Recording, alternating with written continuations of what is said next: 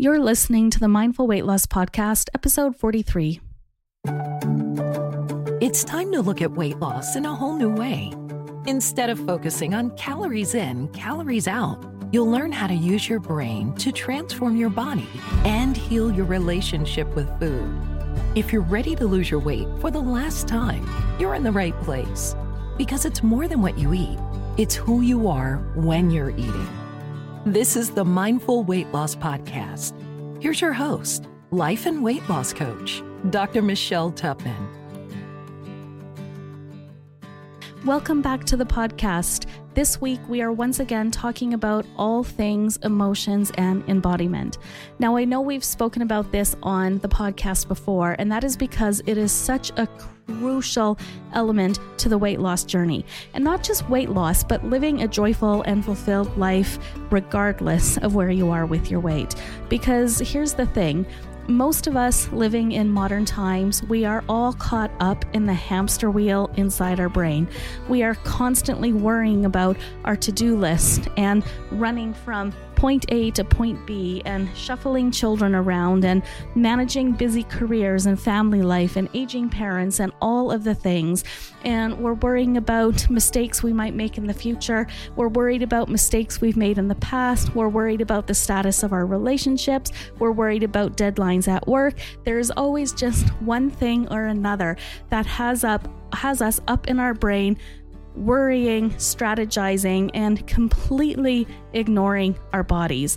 And when I say that, I don't just mean not taking care of ourselves in terms of not moving our bodies regularly and not feeding it nutritious foods, not giving it the rest that it needs, but I mean neglecting it in the sense that we don't ever take the time to just sit and be with our bodies, to quiet the mind down and listen to our intuition, to the inner knowing, to the wisdom that is inside our bodies. And this is so important on the weight loss journey because, as we've talked about many times before, we often turn to food because we don't want to feel the uncomfortable feelings associated with many of the human emotions, including loneliness, anger, frustration, sadness, grief, joy, all the things, right? And it's not until we are able to sit and experience these emotions and learn what they have to tell us that we can actually break free from that cycle of using food to anesthetize ourselves when we're feeling uncomfortable.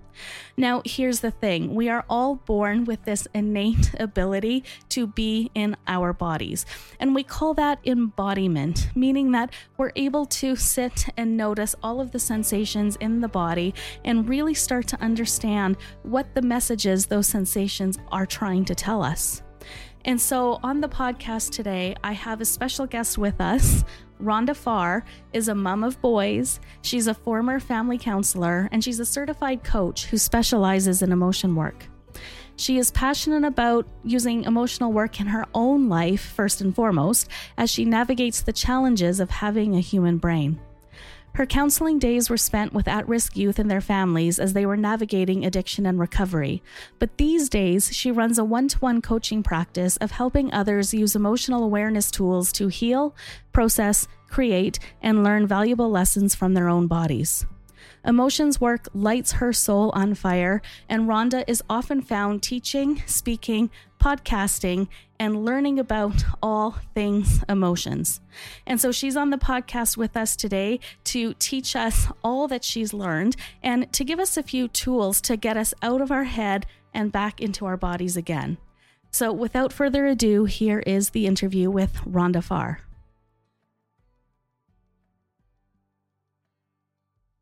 All right, Rhonda, welcome to the Mindful Weight Loss Podcast. Thank you. Happy to be here. Thanks for having me. I am so happy to have you here because one thing that I've learned being a weight loss coach is that nothing is more important than emotions on the weight loss journey. We have so many of them related to how we feel about our bodies and our relationship to food and all of the things. We've also got emotions relating to why we want to lose weight and all of the things that happen as we progress through our weight loss journey. And I think one thing that is common amongst all of us who struggle with weight is that we are terrible at feeling our emotions, identifying our emotions, expressing our emotions. And I think that's probably one of the largest reasons why we struggle with weight in the first place.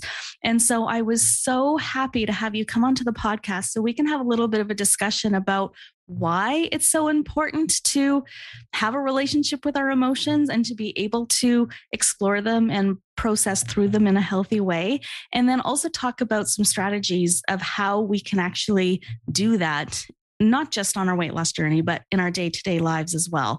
So I am so happy you're here. Thank you. Let's do it. Let's do it. All right, Rhonda, how, why emotions? How, how did you even get started working with emotions? That is a very good question. So I started out helping couples who are struggling with intimacy, typically couples who come from very conservative backgrounds who are struggling with intimacy. Mm-hmm. And I would get these couples on calls and we would start teaching all the coaching tools that I'm sure your audience is pretty familiar with. And every single time when we got to the deeper root, the causal root of what they were coming to me coming to me for, it was an emotional wound, right? Like mm-hmm. the intimacy, their intimate life was an external byproduct of a deeper emotional wound. And if you really think about it, some of your audience might initially have a knee jerk reaction to this that says, no, no way. Every single thing you're struggling with in you in your life is an emotional problem. And problem's not the right word. It's an emotional source. Mm-hmm. Every single thing. And I would love it if you wanted to challenge me on that or ask more questions about why that's true.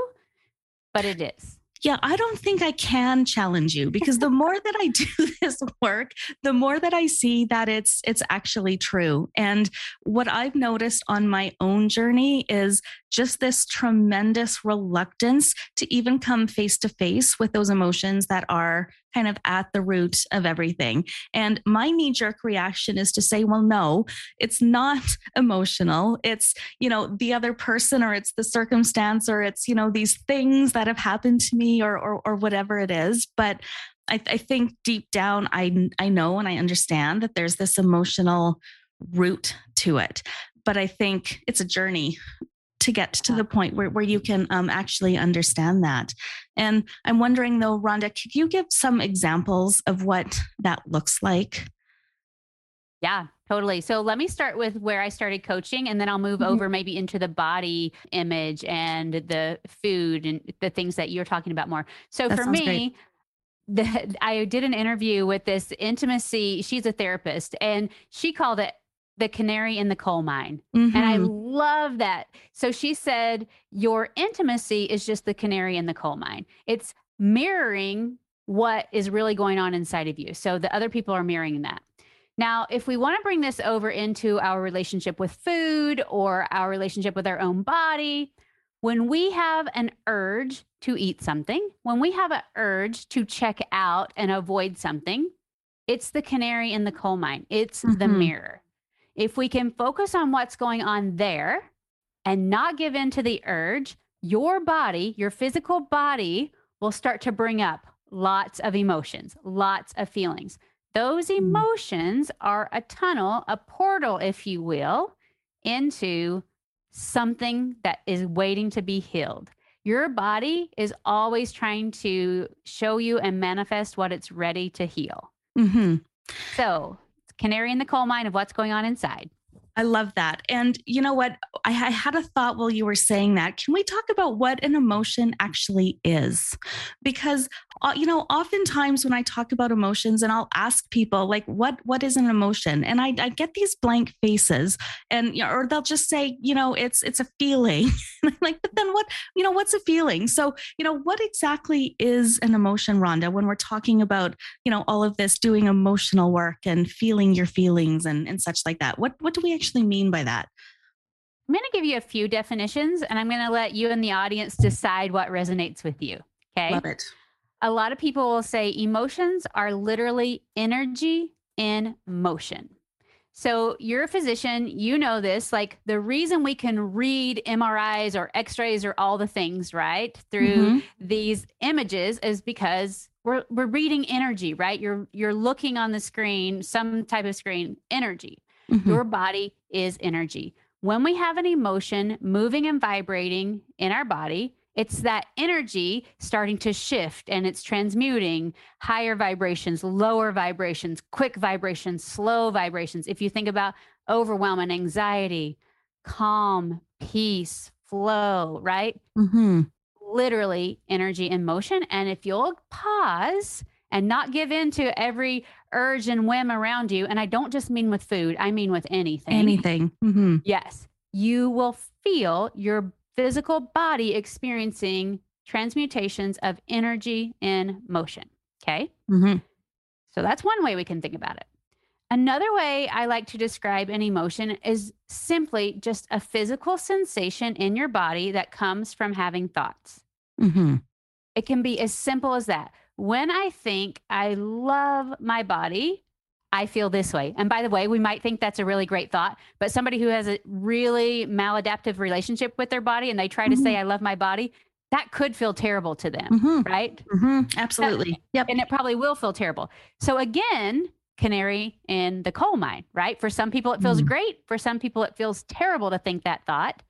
That's why it's always about you and your conditioning and what's in your brain, right? Mm-hmm.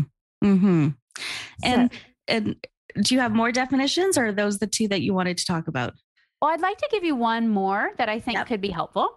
Okay. An emotion is simply the brain's connection to the body. And I, mm. I you've probably heard disembodiment Absolutely. or separation, something like that. So what that means is somewhere along our lives, some of us learn that it's unsafe to feel energy in motion, that it's unsafe to have a physical sensation in the body because of thoughts we're having. This can come from capital T trauma like sexual assault or death or or even things that maybe seem a little more innocuous but as a small child if we saw or it was repetitive those capital T traumas can teach us like that's so unsafe we never want to feel that again and we literally can disassociate with our body. We learn to do it. And mm-hmm. that's when we're operating in the head and we don't like to go below the neck, mm-hmm. right? Mm-hmm. Mm-hmm. Because it feels so terrible, right? Mm-hmm. So emotions can be that connection when we want to re embody the brain with the physical felt sensation below the neck. We tap into that vibration, that energy, that emotional sensation. So it's very similar to what I with like thoughts create this feeling in our body. Mm-hmm. But I would also say it's just your brain's way to communicate with you through the body, if that makes sense. It does make sense. It makes perfect sense. And I actually love this definition of emotion because I think it relates to what happens with many women when they struggle with their weight. And I think that disembodiment is at the root of a lot of it. And whether it's because of big T traumas or little T traumas, who knows? I, I almost think it, it doesn't matter. The fact is, we're at this point as adults where there is this separation between our mind or our brain and the rest of our body to the point where I have had women tell me that they don't know what they're feeling. They can't label their emotions. They can't distinguish between different emotions, or they might understand that they're feeling bad versus they're feeling something positive. But that's about as as as far as they go. And there's this instinct to want to intellectualize everything that's going on, and this equal instinct to just suppress whatever is going on below the neck um, in the body.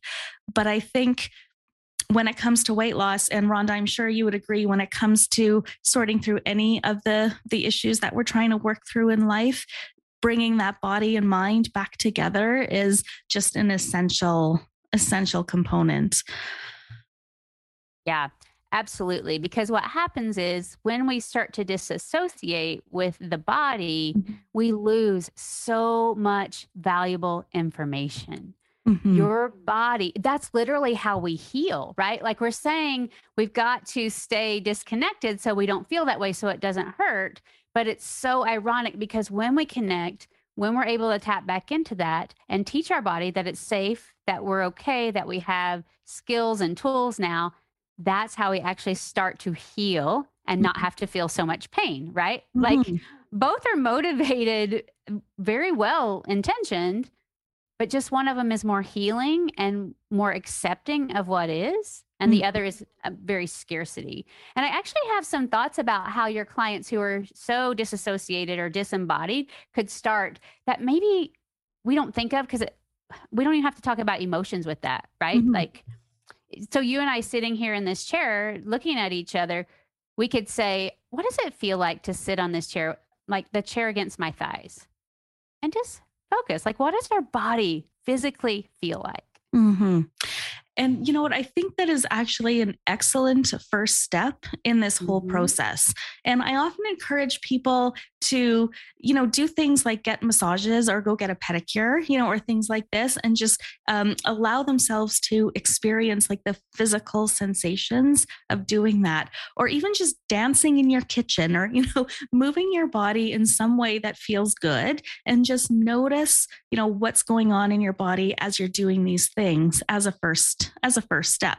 Because I think it's a big step for people who are completely disembodied, who just are not present in their bodies at all, to go from that space to this place where they're able to fully experience their emotions. Like that, that just seems like a big, a big leap, I think, for um, for a lot of us. And so I like this idea of starting with like just how does your legs feel against the chair, right? Or you know, how does it feel if if someone is massaging your back or if you're dancing in the kitchen. Um, I love that. I think that's I think that's crucial. I think that's part of of healthy living, actually. you know, to just yes. do things every day that reconnect us to our bodies and and to ourselves. And be aware. That's the other piece I'll add. And I and mm-hmm. you were saying this too, but just literally be aware when you're getting that massage what does it feel like with pressure against my muscles? Or even as we sit here, what do my feet feel like where they meet my shoes or where they meet the floor? Like literally just starting to feel a physical sensation. Because what happens then is when you're angry or sad, you can say, How do I know I'm angry or sad? Mm-hmm. I mean, it mm-hmm. could still be above the neck. Maybe my head feels like pressure. Maybe my shoulders feel really tense or maybe my heart just feels kind of heavy. Like when we're starting, it is very good if you can name the emotion, but if you can't do that yet, don't start there. Start mm-hmm. with how do I even know that I'm having a feeling? Like I just don't feel well. That's all I know. Okay, well, how do you know? And just mm-hmm. start describing that. Mm-hmm. It doesn't have to be big. You don't have to be a master at this right away. No, of course not. Of course not. Yeah. And you I don't think anybody can expect themselves to go from this place where, you know, they're not in touch with their bodies to all of a sudden having labels for everything and being an expert um, in themselves. It's it's it's it's a process like like everything else. Totally. I'm just wondering, Rhonda, are there any other consequences of being disembodied or having this, you know, disconnection between your mind and your body? we don't have time for that on the call to tell you all of them. but yes, of course, when we're disembodied, obviously we're missing all the information. And I'd love to give some, maybe one example of that, but also health wise, right? Like it is such. So when you're disembodied, what you're basically doing is resisting a part of your humanness. You're pushing away part of your experience. And when we're in resistance, what we know is we're creating a cocktail of hormones and stress hormones. And you could probably name those out way better than I can, right? Sure, like cortisol, sure. adrenaline, all mm-hmm. the things, right?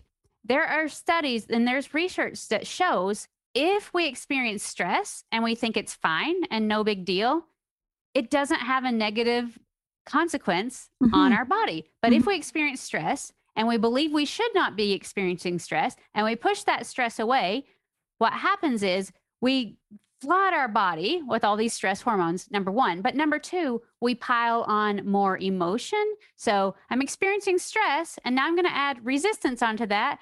Oh, yeah. And then I'm going to judge myself because now I'm getting overwhelmed and I'm going to just add the overwhelm into the judgment.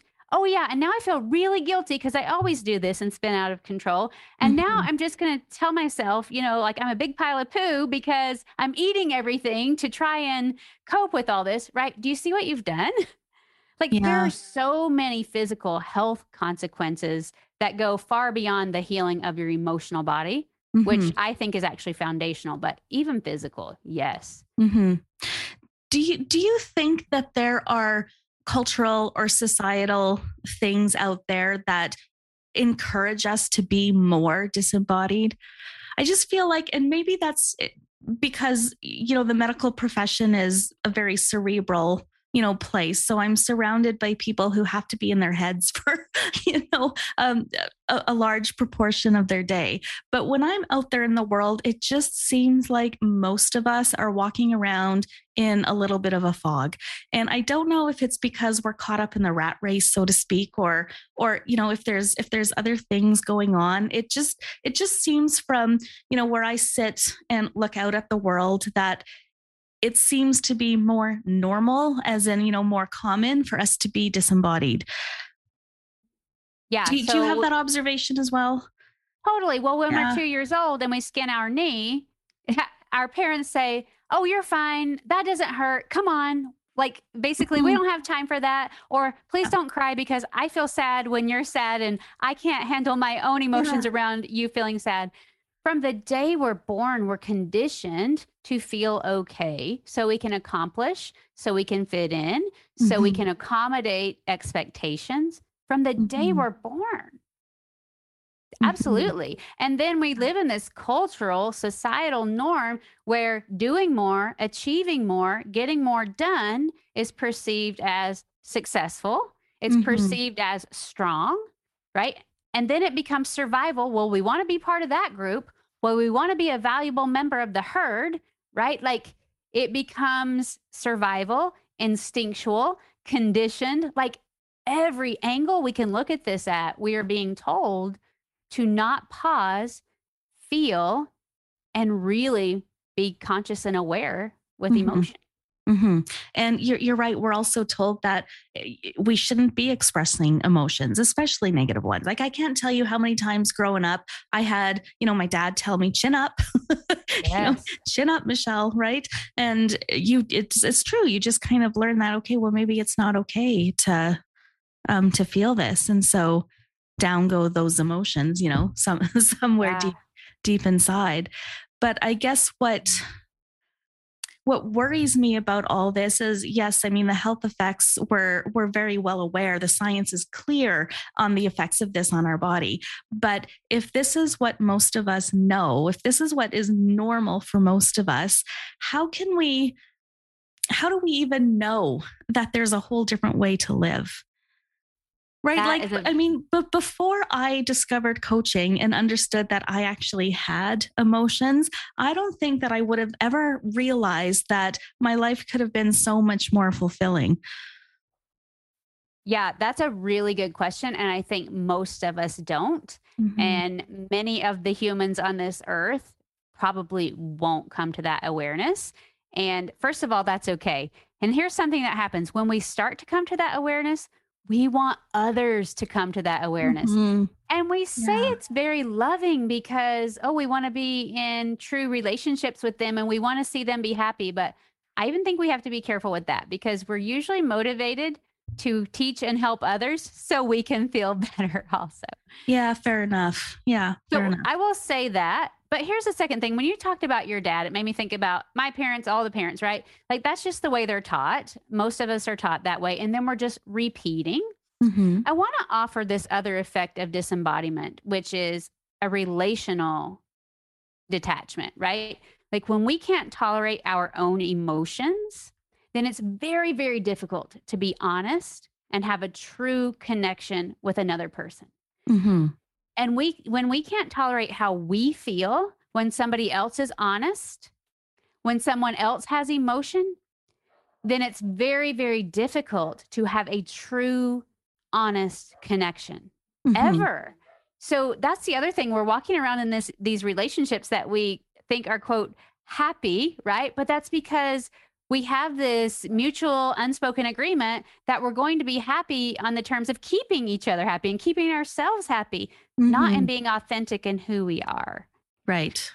So yeah. I think that it comes, a lot of people come to this work because they can't do that anymore. Right. Because something is missing and they have all the success externally and they're still not happy. And they're like, what is wrong with me? Mm-hmm. That's where I get most of my clients from that and space. I think that's exactly why people come to me for weight loss coaching as well, because they've tried everything else for years and sometimes even decades. And they've just come to this realization that there's something missing. And that thing missing isn't, you know, some magical nutritional knowledge. It's not some, you know, magic pill or remarkable macro ratio that is going to solve everything. It's something going on inside that is inhibiting inhibiting the weight loss, right? And I think in almost every client that I've coached, this has exactly been the issue just this tremendous um, disconnect and i find there's almost this yearning to to get there um, and then it's hard though it is hard. If you are, you know, a 40 something year old woman and have spent, you know, 40 some years being disconnected and not feeling your emotions and not allowing the vibrations to you know to transform through your body it's a scary process and it's it's difficult.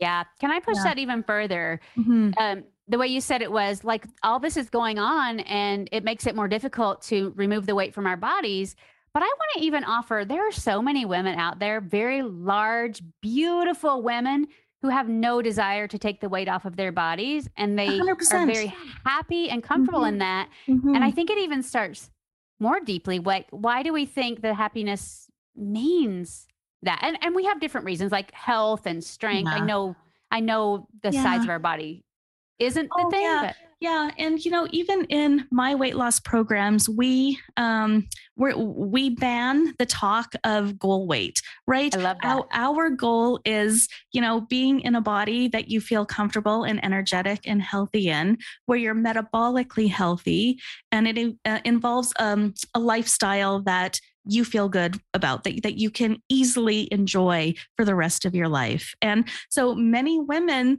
have to really readjust kind of what what that means. And i think you know that's a whole separate um, separate conversation because of course there are you know cultural pressures for women um, to be thin. And so we have to separate you know why are you trying to lose weight? Is it is it because of this or is there you know is is there some other reason and uh, yes. you, you would be you know maybe maybe you wouldn't be surprised but i was certainly surprised at first to learn just how difficult it was for women to even tell me why they wanted to lose weight right that it's totally. somewhere along the line they just got this idea it was something that they had to do and hadn't ever spent time um, you know to sit down and think about it and in in my programs if women come to the conclusion that they're happy where they're at and the weight that they're at now that's just as much of a win um, as the weight loss for sure a hundred percent. And I think yeah. most people are motivated to accomplish any goal, weight loss or whatever,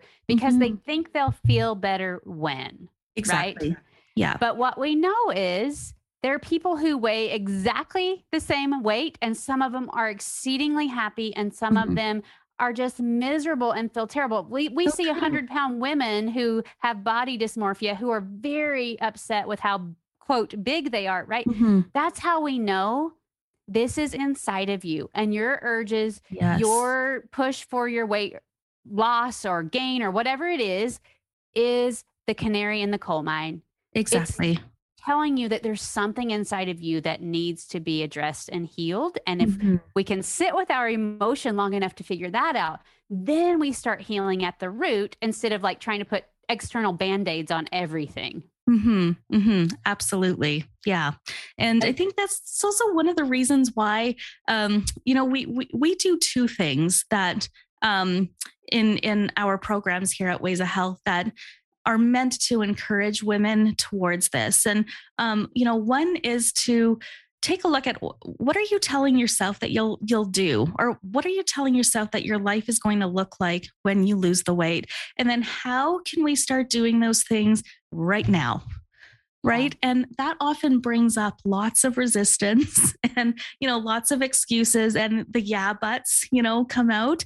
And that i think that gives us a you know a great opportunity to explore um, you know what some of those messages um, underneath are. And you know the other thing that we do that you know maybe a little bit controversial is we step on the scale every day and we don't do it to record weight. I don't care, you know, about the number. It's more to you step on the scale and what happens. Like what thoughts are in your mind? What is your body feeling? And what is that telling you? Like what is that trying to teach you? And then when you're able to step on the scale and and not have those reactions anymore then that's kind of a little bit of a sign that we've we've somehow managed to to take away the power of these these external things. So i, I think that those are are two ways that we try try to get at this. I'm reminded as you're talking of that Jim Carrey quote where he says, I hope everybody has the chance to be really successful, rich, and famous, like have all the money they ever wanted, so they can then know for sure that that's not the answer. Exactly. Yeah. And that's exactly what you're saying for your clients. We wish you would have the exact body that you choose so you then can know that that's not the answer. It's mm-hmm. still inside of you. So mm-hmm. if we mm-hmm. can pull this full circle back to emotions, when we don't answer the urge with food or when we do step on the scale and feel how we feel, if we can sit with that and figure out what we're really craving, is it connection? Is it self love? It's almost always self love and connection to self. There's your mm-hmm. spoiler. Mm-hmm. Yeah, um, sure. But is it honesty? Is it alignment? Is it authenticity? When we really can sit with and not answer those urges, that's where we get to learn what our body is really craving and give it mm-hmm. life giving, mm-hmm. fulfilling mm-hmm. attention mm-hmm. that has the potential to change everything. Mm-hmm. Right. And we have a lovely meditation inside our programs as well that you can just listen to when you're experiencing an urge to kind of walk you through this. Because a lot of women say it's actually very terrifying to allow an urge to be there, partly because we've never done it before. And we think that these large feelings are going to come and kill us, you know, really. Like that's that that's what it feels like sometimes. And i think if if we're able to try this just once or twice to just sit with the physical sensations that come up when you're having an urge for food or for drink or for you know going on social media or you know what whatever it is that's trying to distract you from your body if you sit there it becomes a little bit less scary. Yeah. Right. And I'd love to make a connection with that too exactly what you said is true. And if we just build on that, where we were with the trauma before or the disembodiment, a lot of times what happens is the nervous system remembers why you disembodied in the first place, right? Mm-hmm, mm-hmm. And so when we ask a client to sit with this meditation or sit with this urge, their body literally feels like it's going back to those moments that it learned that it couldn't handle before and and it takes it full circle to the whole reason of disembodiment. And so I, I feel like that's an important distinction because we I do believe and teach thoughts create feelings, mm-hmm. but your body also memorizes how things feel, right?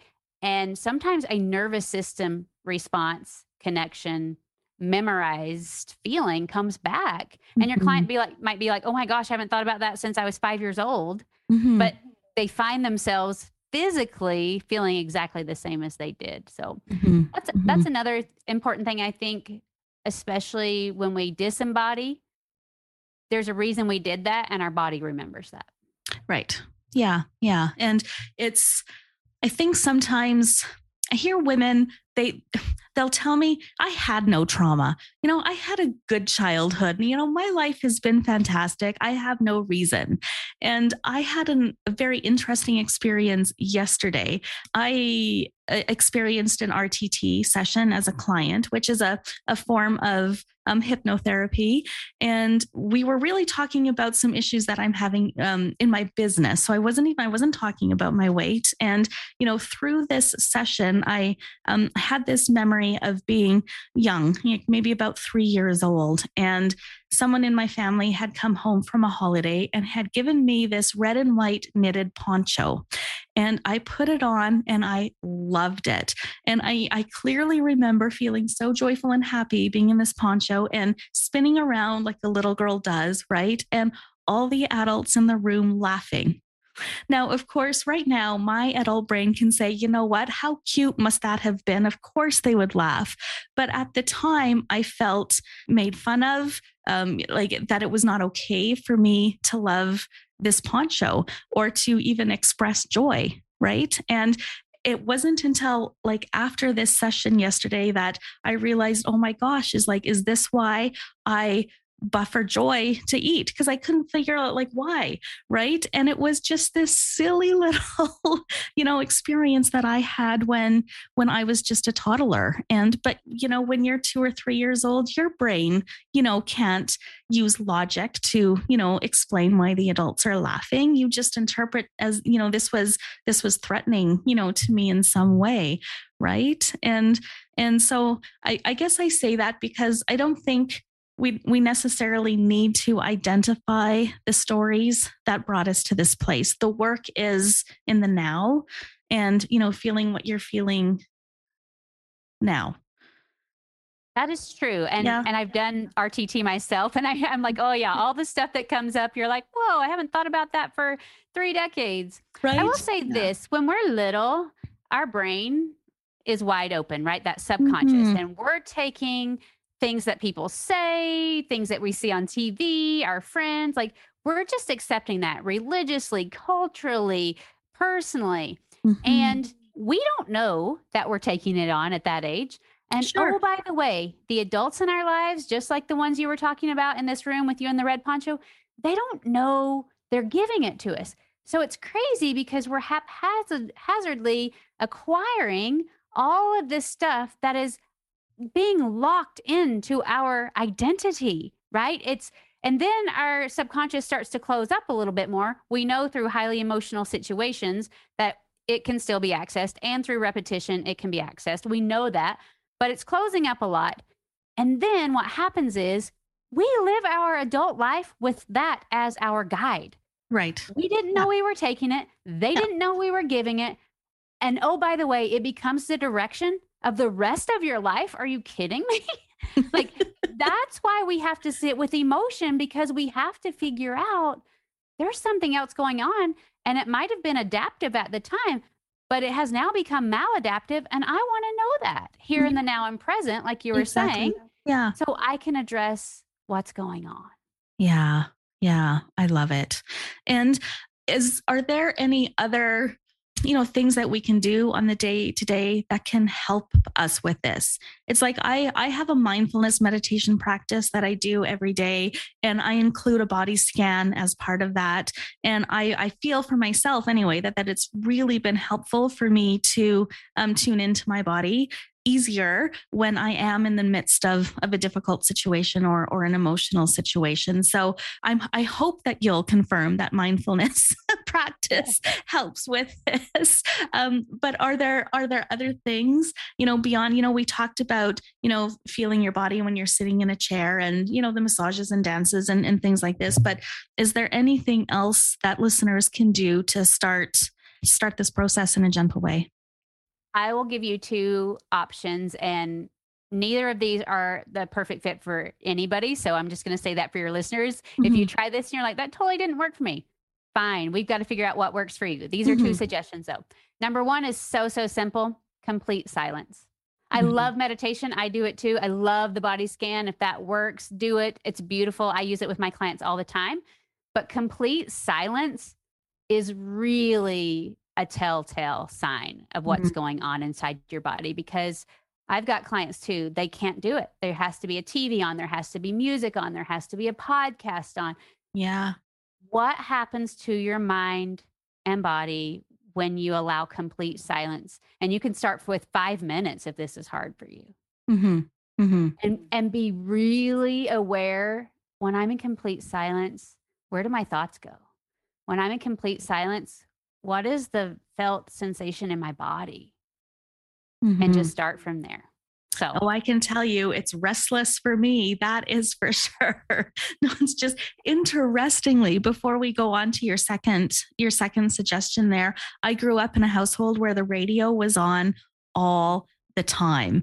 And I have a husband now who loves to have you know the tv or the radio on all the time and i can't i can't even do it. So you know we we have a schedule in our house now so that i can have um, some silence but you know the irony of it is if i sit um, in silence without distracting myself with my phone or, or other things you know i, I definitely get um, very strong feelings of restlessness that that come up. So that's what i've been working through um, you know personally to to see what's there. And it's a challenge for me to um, sit with that restlessness, but I'm making progress there. yeah, I would tell you to even challenge yourself more. When you sit with restlessness, just start describing it and yeah. then welcome it and just say, Welcome. You're welcome to be here. I literally talk in my mind to my body and the emotions. Yeah. And then just say, Hey, why are you restless? Could you tell me? Could yeah. you tell me what what do you want me to know right now? You have my attention. There's no music or TV on. Yeah. So yeah, I'll do that. challenge. I'll do that. Yeah. Thank you. Yeah. Here's the last suggestion. And this does not work for everybody. I'm going to go ahead and tell you that. But sometimes when we are afraid, our body is afraid to feel discomfort, like restlessness or sadness or whatever. Sometimes we can feel happiness and excitement. So I will literally have my clients tell me what it feels like when they're excited about something. Or mm-hmm. I will have them imagine what it's like to sit with a pet and rub their pet, or maybe remember a moment with a child that they really love. And I'll say, just describe what your body feels like when you think about this moment. So it's still making a connection, mind and body, right? But it doesn't quite feel so scary. Mm-hmm. And what I would do when I started practicing this, I set an alarm to practice three minutes twice a day. you could do three minutes in the morning and be done with it at first, but just relax my body and think of a memory where I felt comfortable, where right. I felt safe, where yeah. I felt connected, and then describe that sensation in my body. Okay. Yeah. Yeah. I can see how that would be helpful for sure. Mm-hmm. What we have to be careful with is some clients, when we they're asked to do this, they don't feel worthy to feel happy mm-hmm. and they mm-hmm. don't feel worthy to feel a positive memory. Yeah. And so it can be frustrating even more like, what? I can't even feel happy. And so I just want to tell your listeners if that happens to you, you're okay. There's nothing yeah. wrong with you. Your body just isn't comfortable feeling good anymore. And, yeah. and we can work with that, right? Use some of the other techniques, but yeah. this does work for some people. Like Rhonda, that's me right that's me. I i can you know wallow in sadness for days on end and be okay with that and being happy for five minutes is very very very very difficult for me. Um, i'm always just waiting for the other shoe to drop. But i can certainly pull up times where i felt comfortable or peaceful right? And i like that i think that would would would work for me as well. Um but i i think that is actually an important point because we, especially when it comes to emotional eaters, there's just this assumption that we eat the negative emotions. And that is not true for all of us. There are a lot of us that struggle with, with feeling happy or, or good um, because there's this under, uh, underlying belief that we don't deserve it or you know some something bad will happen and take it all away or or or whatever it is so i give you a, a quick insight Sure. Even people who seemingly have it all together and who would even describe themselves as having it all together have that feeling of the other shoe's going to drop. Mm-hmm. The brain is hardwired to keep you in your safety comfort zone. And if we start to feel a lot more positive emotion, it's almost an automated response for all of us. Mine does it constantly that just says, oh, don't be too happy oh, you're going to get let down, or starts creating these crazy, horrific circumstances. Well, this person might die, or that person might this, like even extremes. And yeah. it used to freak me out like, this is a premonition, something's going to happen. But now I just say, oh, I hear you. I hear you. You're like my thermostat and you don't want me to turn up the happiness too high. And like, I see what you're doing. We're safe. And I'll just yeah. say to my brain, we're safe. We're okay. I know this feels uncomfortable, but we're safe. Right. Yeah. And it's just I, what brains do. I love that. And I think like you've you've mentioned this a couple of times that you you will actually talk to yourself. You will tell your brain that you feel safe. You'll you'll ask your brain, "What are you trying to tell me?" or you'll ask your body, right? And it may feel a little bit silly doing that if you're not used to it, but I think it's actually so important because part of what especially when you're asking yourself the questions is it opens up curiosity and it takes away some of the judgment. So i think a lot of us you know if if we if we're feeling badly about something we judge ourselves for feeling that way. Or you know if we are feeling, you know, something like resentment or envy or something like this and then we judge ourselves again, you know, for for feeling that. And I think if you're able to, you know, just uh, you know, step back and allow those feelings to be there and ask, you know, what are you trying to teach me? What, you know, welcome. It it kind of you can't really you can't really judge yourself and be curious at the same time so yeah you can't yeah. heal that which you're judging and yeah. Yeah. When we have a thought that creates discomfort in our body, this is my personal opinion. So I'm going to preface this with this is Rhonda Farr's school of thought. I think we're all born worthy and valuable. And as we go throughout our lives, we develop self talk and narratives that go against that. Mm-hmm. And I think when you feel discord, uncomfortable emotion in your body, all it means is the way you're seeing yourself or talking to yourself is not in alignment with your true value and worth as a human on this earth.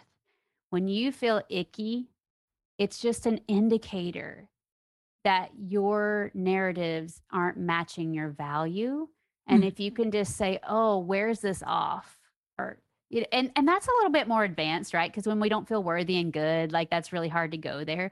But I think the ultimate goal is to just see emotions as an indicator that mm. something's out of alignment. Mm-hmm. And just like a smoke alarm would be in your home, like you just right. want to go toward it and check it out yeah and tell you what it's indicating in the morning. yeah i love it and that's why we often use the metaphor of indicator lights on the dashboard of your car right it's like emotions are just that light blinking telling you to just you know pop the hood and and take a look at at what's going on inside and i love rhonda farr's school of thought that we are all born you know worthy and deserving and and that you know a, a, lot of the struggles that we have is because we've just simply forgotten that i would venture yeah. to say i don't speak in absolutes a lot but i think all of the discord in our body comes because we've forgotten that true i call it divine potential you can call mm-hmm. it what you will but just this true worth that can never be taken from mm-hmm. and when we see ourselves with ill intent or when we judge ourselves or when we forget that worth it's just saying hey that's not who you were created to be yeah. your thoughts are not in alignment with the measure of your creation let's just check that right and i'm going to end this conversation by bringing up something i read in um, a book called Burnout by the Nagoski sisters. I love it. If you haven't read it, I highly recommend it. Um, but in there one of the sisters talking about you know doing an experiment where um, every time she encountered another person out there in the world living her life day to day she would compliment that person in her mind in some way to find um, something beautiful rather than than critical and to actually tell them in your mind you know you're beautiful. And it's it's amazing how difficult it can be to actually do that for another person, but how even more difficult it is to do that for ourselves. But after I read this book, I actually engaged in that practice for a good month. And what happened naturally as I was, you know, training my mind to look for the beautiful in everyone, I couldn't help but see it in myself as well. And and and I, I think that it is absolutely true that each and every single one of us has intrinsic value on on this earth and if we can start to see it in each other it's it's a little bit easier to to see it in ourselves as well Beautiful. I love it. Love it. All right. Rhonda, do you have anything else that you'd like to say before we sign off today? I just want to say to your listeners take anything from this interview that feels relevant and valuable to you. This nothing we have said, nothing I have said should be used against yourself. Like we mm-hmm. might try some of the techniques, or we might say, I don't know how to sit with an urge yet. Oh my goodness, she's saying we should be able to do that and we can't. These are all things that we're learning at our own pace. And depending on where you're at, the smallest, tiniest new thought or the smallest, tiniest shift, that could be exactly what you need. I will say, four years ago, I wasn't even close to being ready to go all in like I am now. But being willing to take the tiniest step forward or see it with the tiniest amount of less judgment than I was before mm-hmm. was the catalyst. It was letting the door open just slightly when I didn't even mm-hmm. know if I could. And and I would just offer that to your audience. Don't use this against yourself. Take any tiny bit of this that resonates with you and just start small. That is beautiful advice, Rhonda. Thank you. And if listeners want to learn more about you or work with you on their emotions, where can they find you? Yeah, you can go to rhondafarr.com. I have a free course that's four uh, it's four parts that they could partake of very easily. It's a, it'll pop up on my website. I also have um, my calendar link on my website, so you can find me there. You could email me at coachwithrhonda at rhondafarr.com. You could find me on Instagram and message me. I'm out there. You'll find me. Wonderful. And I'll make sure all of that is in the show notes as well. Beautiful. Thank you so much, Michelle. Thank you, Rhonda.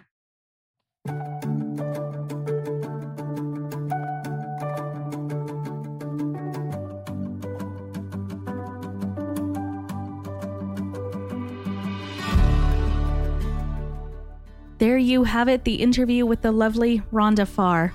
I hope you learned as much as I did interviewing Rhonda for this podcast episode. She is just so full of wisdom and clearly is so passionate about everything having to do with emotions.